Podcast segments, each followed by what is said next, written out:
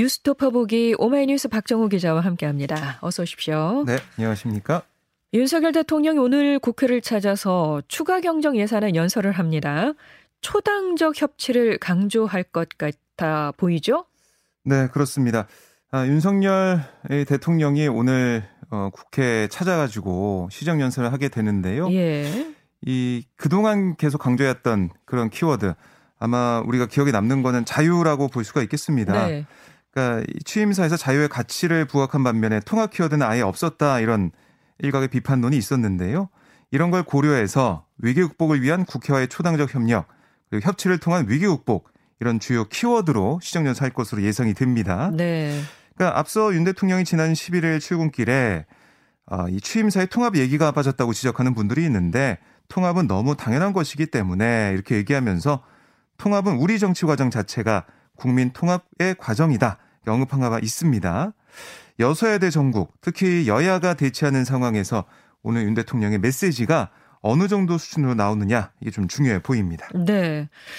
자, 그런데 민주당과 대통령실은 오늘로 추진되던 윤석열 대통령과 여야 지도부 간의 만찬 회동이 무산된 상황을 두고 충돌하는 모습을 보이고 있던데요. 네. 만찬 추진을 위해 대통령실이 민주당 측에 참석을 요청하며 전화를 했다. 아, 이런 언론 보도에 대해 민주당 측은 전화를 받은 적이 없다. 이렇게 반박하는 그런 모습이었어요. 그러니까 예. 진실 공방까지 벌어졌는데요.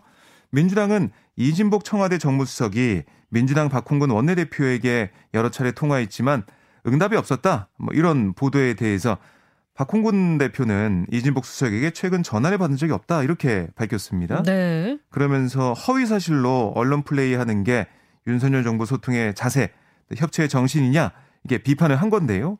이런 행동들이 협치를 깨는 모습이다. 이런 주장인 겁니다. 아, 특히 민주당은 어떤 얘기도 했냐면 대통령실과 여당이 우선해야 할 거 아, 그런 보여주기식 회동이 아니라 인사 참사에 대한 대통령의 사과와 결단이다. 아, 회동은 한독수 국무총리 후보자 인준 처리 이유가 맞다. 이렇게 강조를 했는데요. 아, 반면에 대통령실은 이진복 수석이 박 원내대표와 여러 차례 전화 연결을 시도했지만 실패했다. 이렇게 설명을 했습니다.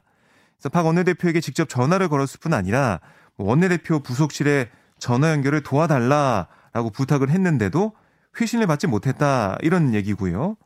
아, 그리고 대통령실은 윤 대통령이 야당 분들과 소탈하고 허심탄회하게 얘기해보고 싶다. 이런 생각하고 있다라고 어, 강조를 했어요. 그러니까 퇴근길에 보통 사람들이 가는 식당에서 김치찌개에 고기 좀 구워놓고 좀 소주 한 잔 하고 싶다. 이런 생각을 밝히고 있습니다. 그러니까 언제든 문이 열려 있다. 아, 이런 얘기인데요. 이 장관 임명 문제를 둘러싼 갈등을 볼 때 아직 야당이 열려 있는 문 안으로 들어오고 싶다. 뭐 이런 생각은 없는 상황으로 풀이가 됩니다. 네. 민주당에서는 윤 대통령 출퇴근 시간을 지적하는 목소리도 나오더라고요. 그 어제 윤호중 이 공동비대위원장이 부산시당 지방선거 후보자 그 회의에서 뭐라고 했냐면 서울 시민의 불편함이 이루 말할 수가 없다. 아침마다 대통령 출근길을 내주기 위해 수많은 시민이 2, 30분 지각하고 있다라고 얘기를 했고요. 네. 이어서 시민의 불편함이 심각하다고 하니 이제 아예 대통령이 매일 일부러 지각하는 거 아닌가 의심이 들 정도다. 9시 전에 출근도 안 한다. 뭐 이렇게 주장을 했습니다. 이어서 이렇게 지각하면서 나란 일을 제대로 하는가 하고 봤더니 국가안보에 대한 약속을 제대로 이행하지 않고 있다. 며칠 전 북한이 단거리 미사일 세 발을 발사했는데 국가안전보장회, 그러니까 NSC 회의조차 열리지 않았다. 윤석열 대통령은 그 사실을 보고받고 그냥 아, 6시 땡치고 퇴근했다고 한다라고 주장을 했습니다. 네. 그리고 뭐 내각은 물론이고 대통령 비서실까지 비리와 부패로 얼룩진 사람들이 들어왔고 비서실은 윤 대통령의 검찰 후배들로 채워지고 있다. 그러니까 국가 안위가 위태로워지고 위태로워지지 않도록 새 정부의 정신을 퍼뜩 들게 하는 큰 회초리를 들어야 한다. 뭐 이렇게 지지를 호소하는 모습이었습니다. 아, 그런데 이에 대해 대통령실은 북한 미사일 도발 때 대통령이 일찍 최근 퇴근했다 이런 일부 보도는 이미 가짜 뉴스라고 밝힌 바 있다. 그날 저녁 늦게까지 집무실에서 보고받았다 이렇게 밝혔어요. 아, 그리고 이어서 대통령 업무는 24시간 중단되지 않는다. 그러니까 출퇴근 개념 자체가 없다라고 강조를 했습니다. 아, 그러면서 이 집권 경험이 있는 민주당이 이런 사정을 뻔히 알면서도 거짓 주장하는 거 이해하기 어렵다. 이렇게 반박을 했는데요. 네. 뭐 지방선거가 점점 다가오면서 현 정권에 나를 세우려는 야당과 또 이에 대한 반박 아, 이런 공방의 모습이 이어질 것으로 보입니다. 어제가 6일 지방선거 후보 등록 이후 첫 휴일이었는데 네. 여야 지도부가 지지층 결집에 나섰죠? 네, 국민의힘 이준석 대표는 경남 양산과 창원을 또 민주당 윤호중 박지원 비대위원장은 각각 부산과 서울 마포를 돌면서 지방선거 승리를 다짐했는데요. 먼저 여당을 보면 이 대규모 SOC, 그러니까 사회 간접 자본 사업을 거론하면서 지역 발전을 약속했습니다.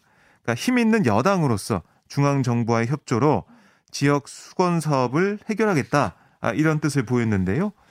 예, 창원에서 연 경남 선대위 확대에서 이준석 대표가 아, 강조한 거, 뭐 진주 통영 고속철도, 합천 거창 함양 달빛 고속철도, 대구에서 광주 가는 고속도로 아, 이런 것들을 추진하겠다 이렇게 말을 했습니다. 네.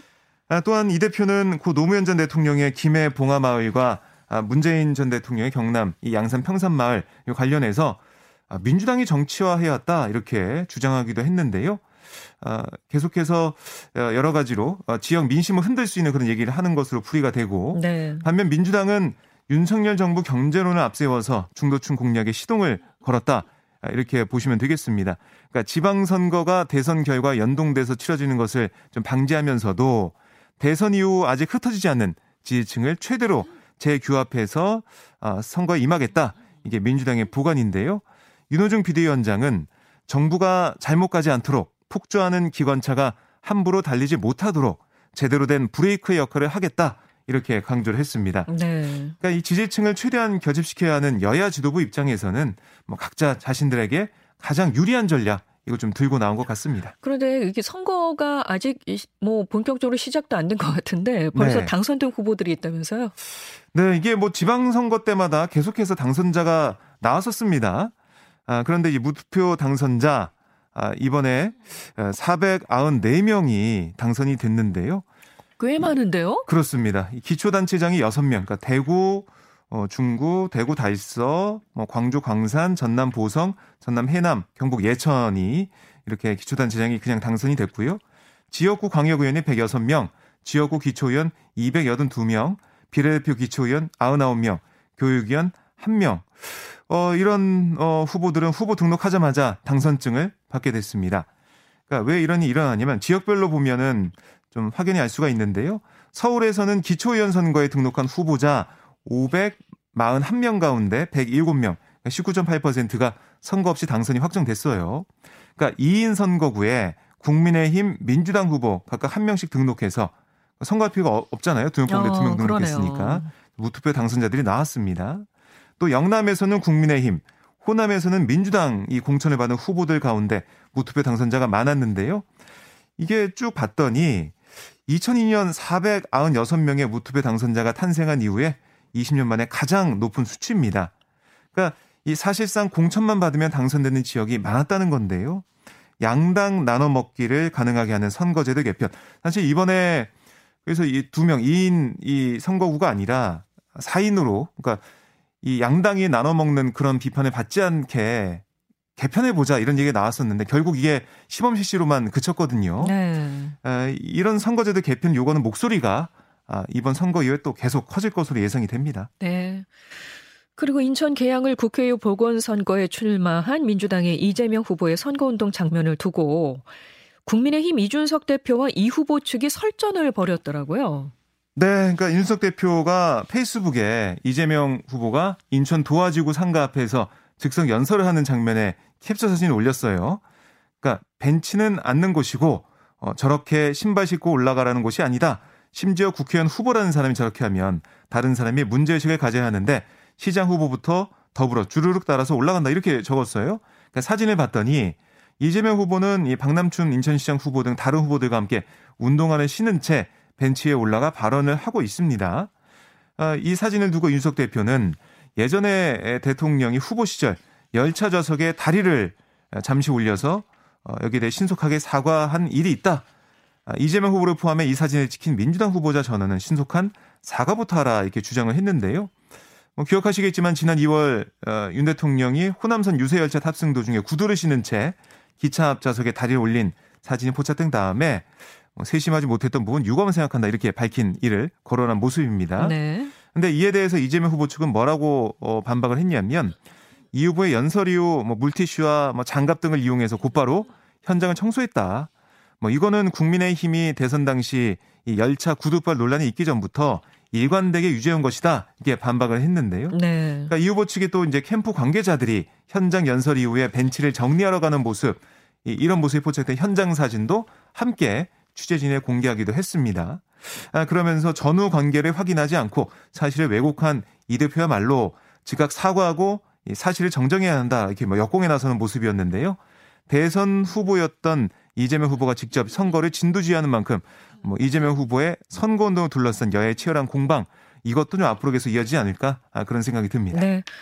박완주 의원의 성비위 악재를 맞은 민주당은 박 의원의 국회 윤리특별위원회 제소와 함께 어, 국민의힘 이준석 대표의 성상납 의혹에 대한 공세를 강화하면서 돌파구를 모색하고 있는 모습이죠. 네, 그러니까 이 민주당이 이 당원 당 규상 의원을 제명하려면 의원총회에서 의결하는 과정을 거쳐야 하기 때문에 아마 오늘 의원총회에서 이박 의원 제명 작업을 마무리하지 않을까 이렇게 예상이 되고요. 네. 또 윤리특위제소도 오늘이나 내일 아, 이렇게 마무리할 것으로 보입니다. 아, 윤리특위의 징계 안건이 상정되면 이 특위 내 윤리심사 자문위의 심사를 거쳐서 징계를 의결하게 되는데요. 국회의원에 대한 징계는 경고, 뭐 사과, 출석 정지, 제명 아, 이런 게 있고 본회의에서 의결이 됩니다. 하지만 이 박완조 의원이 성비와 관련해 사실이 아니다라는 취지의 입장을 낸 만큼 심사는 길어질 것으로 어, 좀 예상이 되고요. 네. 이와는 별개로 민주당은 이 국민의힘 윤리위가 이준석 대표에 대한 징계 절차를 지방선거 이후로 시작하기로 한 것에 대해서 시간을 끌려는 것이든 아니면 은근슬쩍 의혹을 덮어주려는 것이든 집권 여당으로서 공정하고 상식적인 결정은 아니다라고 비판하고 있어요. 그러니까 국민의힘이 자신들의 성비 의혹에는 관대한 이중잣대를 대고 있다. 이런 주장을 펼치고 있는 겁니다. 네. 또한 성비 의혹이 제기된 윤재순 대통령실 총무비서관에 대해서는 성추행 전력과 또 왜곡된 성인식에 대한 보도가 이어지고 있다. 이게 또 공세를 폈는데요. 이에 대해 국민의힘은 성범대로 얼룩진 민주당이 아, 물귀신 작전을 시도하고 있다. 반박하고 있습니다. 아, 불거진 의혹에 대해 여야가 좀 어떻게 대응하는지 국민들이 지켜보고 있거든요. 국민들이 뭐 보고 판단할 것 같습니다. 네. 어, 윤석열 대통령 오늘까지 한동훈 법무부 장관 후보자의 인사청문 경과 보고서를 재송부해달라 이렇게 국회에 요청을 했습니다. 네. 이 얘기는 임명하겠다는 의지를 보인 것으로 봐야죠. 그렇습니다. 그러니까 민주당이 한 후보자를 주요 낙마 대상으로 규정하고 보고서 채택을 거부하는 상황이에요.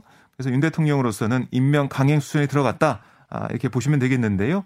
인사청문회법에 따르면 국회가 보고서 채택 시한을 넘길 경우 대통령은 열흘 이내에서 기한을 정해 재송부 요청할 수 있고요. 이 기한까지도 국회가 보고서를 내지 않는다면 대통령을 장관을 그대로 임명할 수 있습니다. 한 후보자는 장관 임명을 앞두고 어제 검찰 내부망에 글을 올렸는데 검사 사직서를 냈다고 밝혔고 한 후보자는 지난 몇 년 동안 자기 편 수사를 했다는 이유로 권력으로부터 린치를 당했지만 결국 그 허구성과 실체가 드러났다. 권력자들이 저한테 이럴 정도면 약한 사람들 참 많이 억울하게 만들겠다는 생각에 힘을 냈다. 이렇게 쓰기도 했습니다. 그러니까 조국 전 법무장관 일가에 대한 수사와 또 이어진 채널A 사건 등과 관련된 일을 가리킨 것으로 풀이가 되는데요.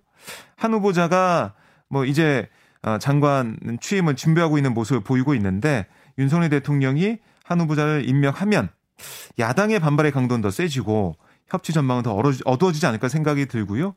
아까 뭐 김치찌개 회동 얘기를 대통령 측에서 했는데 이 회동이 좀 언제 열리게 될지도 좀 미지수로 어, 그렇게 예상이 됩니다. 네, 지금까지 오마이뉴스 박정우 기자 고맙습니다. 고맙습니다.